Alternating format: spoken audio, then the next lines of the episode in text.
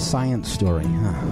These NYU scientists, they... I felt, I was so happy. I had figured it out. It was that golden moment. Because science was on my side.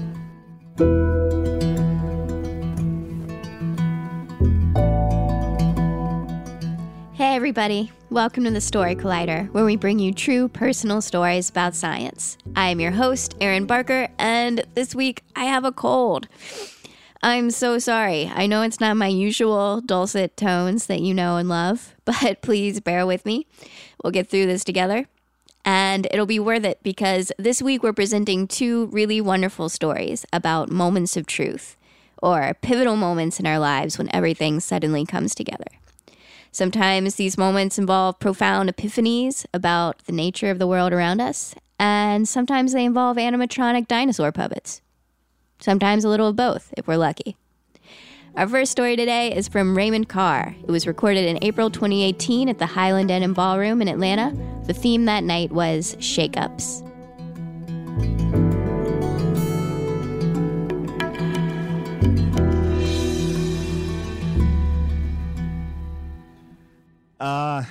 So in the summer of 2009, I found myself trying not to kill a man with a giant robot animatronic dinosaur puppet. It wasn't my fault. He was the one that jumped the guardrails and put himself in mortal danger. All right, let's take a step back. Back to the beginning of life on this earth. Back 6,000 years ago. What? JK, y'all, I know that the life on Earth started around 3.6 billion years ago now. I'm totally cool with it now. You're welcome, science, I believe you. So I've been a professional puppeteer my entire life, and I've had the privilege of, as you said, working on some really cool shows, but when I was 26 years old, I got the opportunity of a lifetime. The fourth largest touring show in the world wanted me to join them. At the time, the largest touring shows were like the Rolling Stones and U2 and Bruce Springsteen and a giant robot dinosaur puppet show. This was a big deal. I mean, the show traveled with 75 crew members and 25 semi-trucks and had a production budget of $20 million, and they flew their crew, i.e. me, to a new city every week. And this is coming from me, who started out doing puppet shows for kids in churches, so it was a bit of a step up. And to be clear, this isn't like It's a Small World, Hall of Presidents style animatronics. These were like sophisticated, free-roaming creatures that were built by the same people that like built the puppets for Jurassic Park and Star Wars. Each creature cost about $1 million, weighed about a ton each, and were anatomically correct. So my Brachiosaurus was about 40 feet tall. We operated them with three different puppeteers, one inside of the creature driving it around, and one operating the facial features and the sounds of it, and then one myself operating the body of the puppet using the sophisticated and highly sensitive animatronic interface that kind of looked like a metallic spinal cord with a motorcycle handle at the end of it. All of this was in service of educating and entertaining people about evolution of dinosaurs throughout the years. This was a very serious puppet show. But when I got the news, I was terrified of telling my parents. I mean, what would they think? What would their friends think? Despite their best efforts, their child believed in evolution. See, both my parents are ordained ministers, and I think the world of them, and I was homeschooled in a conservative Christian environment. This was a place where we learned about creation science through the lens that God created the earth 6,000 years ago in 7 days, period. Now, pro tip, if you're ever debating somebody who believes in creation science, it's not that they don't believe in science, period. It's just that they see scientific information through a very narrow lens. And I'm going to be honest, it's like me as someone who believes in evolution now, it's kind of the same way. I mean, I don't really understand all of the details behind carbon dating, but I just go with it, assuming that the Earth is billions of years old. I act on it on faith. So for me, this was a big deal trying to inform them that I was going to do this. Okay, quick overview on what creation scientists believe about the explanation of dinosaurs. And to be clear, we didn't believe silly stuff like Jesus rode dinosaurs or God put dinosaur bones under the earth to test us or stuff like that. We believe seemingly well thought out theories based on ancient biblical text. Okay, so bear with me. God created the earth in 7 days. On the sixth day, God created all the land mammals, including animals, dinosaurs, and humans. All right. At the time, there was a firmament or a layer of moisture around the earth that basically blocked harmful radiation from the earth, thus causing animals to get larger and live for longer periods of time. Adam lived about 800 years. Dinosaurs grew big and tall. After a while, man became evil and junk, and God decided to flood the earth. He did that by causing the moisture on the sky to come down to the earth.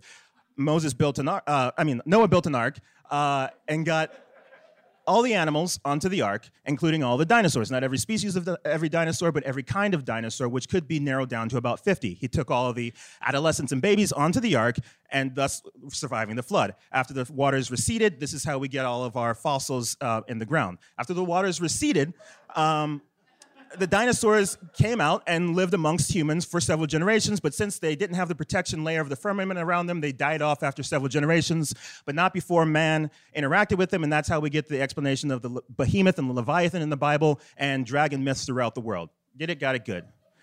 All right.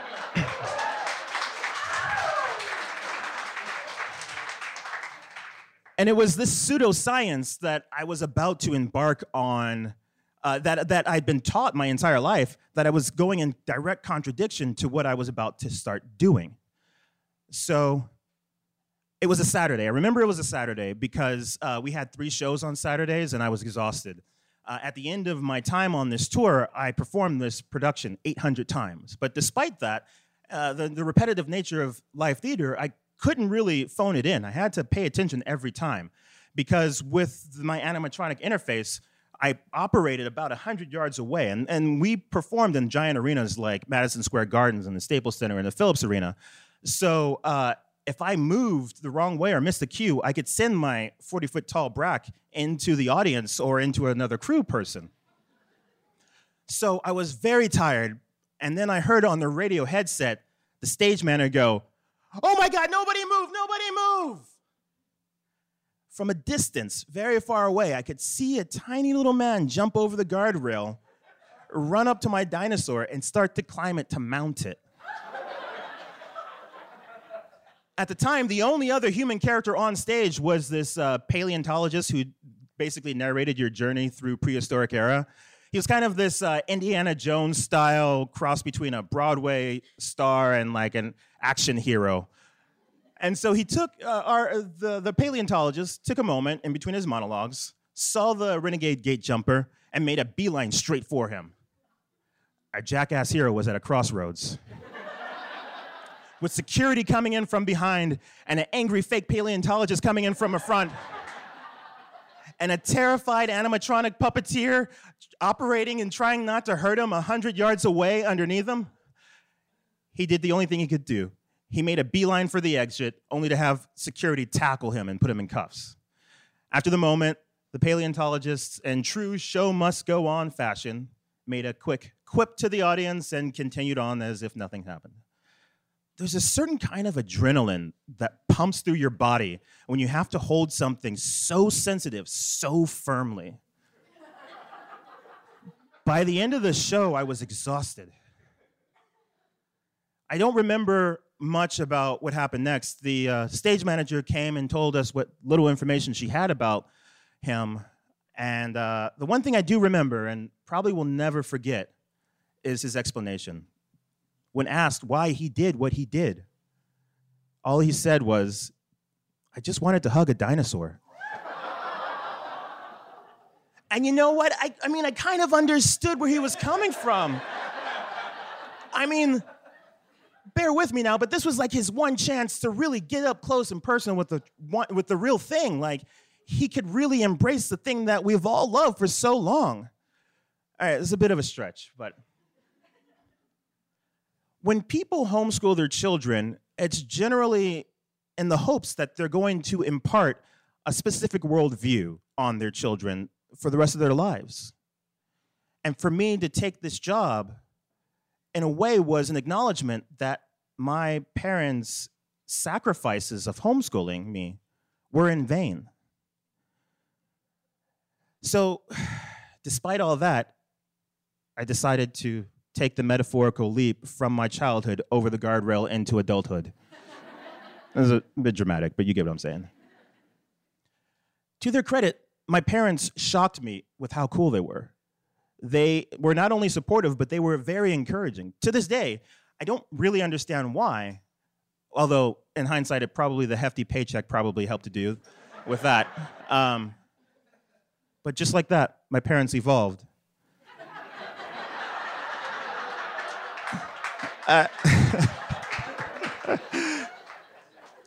Science asks more questions than it provides answers, and it forces you to be okay with that. It's not reliant on one specific worldview or tradition. When we learn new information, we have to adapt and move forward, even if that information is that our badass childhood heroes probably look more like giant chickens than dragons. We still have to deal with that fucking information. Feathers on raptors? Come on, science! But just like that gate jumper, science doesn't care. So you might as well hug it out.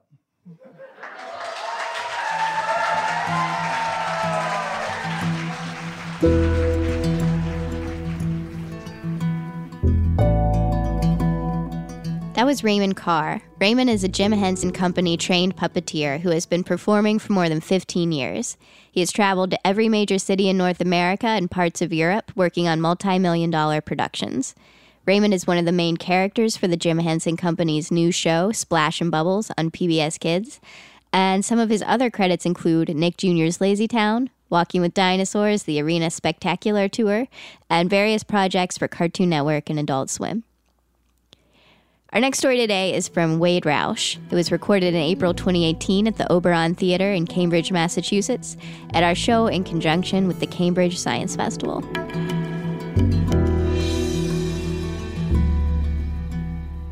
It's May of 2016, and I'm in Florida at Kennedy Space Center with my whole extended family, including my niece, Lucy, who's 7, and my nephew, Kieran, who's 10. And we are there to witness the launch of a SpaceX Falcon 9 rocket. And I'm pretty darn excited because I've never actually seen a rocket launch in person. But we have some time to kill before the launch. So I don't know if you've ever been to Kennedy Space Center, but it's not really just a spaceport. It's also a theme park. Because this is Florida and like everything's a theme park. So we decide we're going to kill this time by going into a pavilion. And this pavilion is all about the history of the space shuttle program. So the beginning of this experience, when you go into the pavilion, is you walk up this long circular ramp, and then they herd you into this big auditorium, and they show you a movie. And the movie ends in a pretty spectacular way. So basically, they're showing this sort of computer-generated paper airplane-like toy early model of the space shuttle before it got fully kind of fleshed out. And it's soaring over the Earth, and the music is swelling, and the space plane comes to a stop, and suddenly the lights go down, and the screen rises up, and right behind the space plane is the actual space shuttle Atlantis. And the audience walks through the hole where the screen was, and you're there nose to nose with Atlantis. And I walk through, I'm looking at Atlantis, and I realize there are tears running down my cheeks. So I didn't really want to have to explain to Kieran and Lucy why their uncle was crying about the space shuttle, because their uncle is a technology journalist, and he writes about space, and this was a little weird. So I went off into a corner to collect myself. And I thought back to a day 30 years before that. I remembered working on a problem set in the basement of the Science Center in the computer lab. And a friend of mine from the college newspaper came over and said, "Hey, did you hear the news? The space shuttle blew up." And I said, he was the kind of guy who would like pull your leg about that kind of thing. So I said, no way. What are you talking about? He says, no, I'm serious. So I grabbed my bags. I ran across the yard. I slammed up the stairs. You know, I flung open my dorm room door. I flipped on the television. And there it was. Those images of the Challenger exploding 73 seconds after liftoff on January 28th, 1986. And all you could see was this just giant exploding ball of flaming fuel and the solid rocket boosters kind of veering off in crazy directions like fireworks. And because the networks didn't have anything else to show, they kept repeating that image all day long. And it kind of got seared into my brain. And it wound up kind of changing my life. Because up to that point, I had been a super NASA fanboy. I had been a real space geek. When I was in fourth grade, I made this big poster of the Saturn V rocket that was like 6 feet tall. And I remember the teacher put it up on the classroom wall. And that was like the proudest day of my life. And now that I was in college, I was studying physics and astronomy. And I even had a job at the observatory working for an astronomer who studied X-ray stars. And he was helping to build a satellite that was going to go into space in the cargo bay of the space shuttle. But now that was all completely on hold because the space shuttle program was shut down. And they were trying to figure out how this happened. So it turned out that the cause of the accident was that some hot gas had escaped in between the joints of one of the solid rocket boosters. These solid rocket boosters were built in segments. The joints were supposed to be kept sealed by these rubber O-rings. And on the morning of the launch, it was a super cold January day, the coldest day that NASA had ever tried to launch any rocket. And Morton Thiokol, the company that had made the solid rocket boosters, called up NASA and said, you know, we're not completely sure these O-rings are going to work when it's so cold. But they got overruled, and the shuttle launched anyway with results that we all saw on television. So seeing this accident investigation unfold, for me, was kind of a scales falling from my eyes kind of moment. I started to think more critically for the first time about science and about technology. And it occurred to me for the first time that there are all these risks that we never really account for until it's too late. There are all these chains of human decisions that seem logical and rational in the moment, but lead to catastrophe. So I basically decided to change my life. I quit my job at the observatory. I dropped my major, physics and astronomy, and switched into the history of science. I decided to become a science journalist. I went to graduate school to study more history of science and history of technology so that I could be a better journalist. I wrote my whole dissertation about technological accidents. So I got pretty obsessed. But throughout that time, there was one disaster, two actually, that I could never bring myself to write about. And one of those was the Challenger, that terrible accident that killed 7 astronauts. And the other was the Columbia, the other space shuttle that was destroyed. It was destroyed on re-entry in 2003, killing another 7 astronauts. So I did go on to be a science journalist, and my day job basically is to help people think more critically about science and technology. And basically back to the present, I'm nose to nose with Atlantis, and I'm struck by two things, first off. One is that this ship is a lot bigger than I expected. So I had never seen a space shuttle up close, and this thing, it turns out it's like the size of a 737. It's kind of overwhelming. Second thing, it's beautiful. It's this enormous machine. It's kind of weather-beaten. It's kind of pockmarked because it's been in space. It's traveled more than 100 million miles in space. But still, it's got this grace to it. And there are actually 3 surviving space shuttles, and the other 2 are parked in hangars, and they're just kind of sitting on the ground. But at Kennedy, they've taken the Atlantis and put it up on these pillars, and they've kind of canted it at an angle.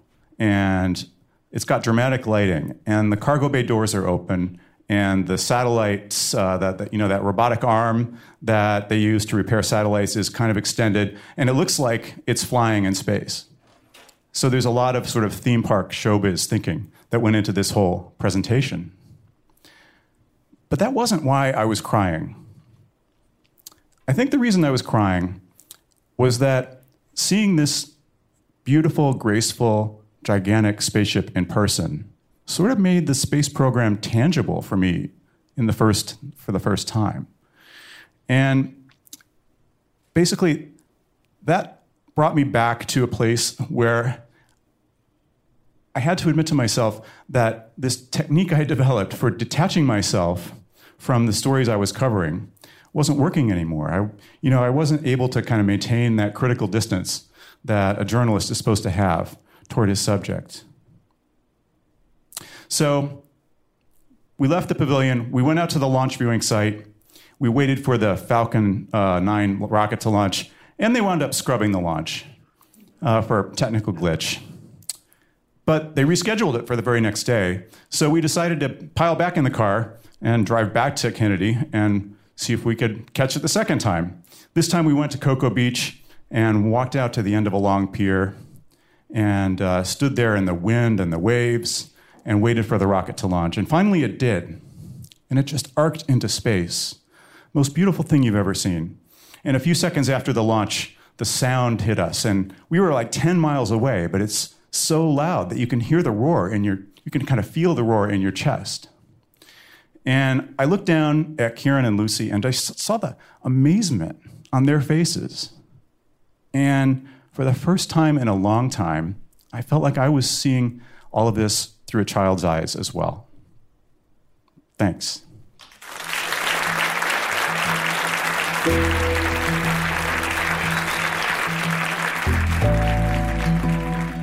That was Wade Roush. Wade is the host and producer of Soonish, a tech and culture podcast with the motto, "The future is shaped by technology, but technology is shaped by us." He's also the co-founder of the Hub and Spoke Audio Collective, and a longtime science and technology journalist who trained in the history of science and technology at Harvard and MIT. He's worked for Science, MIT Technology Review, Xconomy, and other publications. Story Collider is grateful for the support of the Tiffany & Co. Foundation and of Science Sandbox, a Simons Foundation initiative dedicated to engaging everyone with the process of science.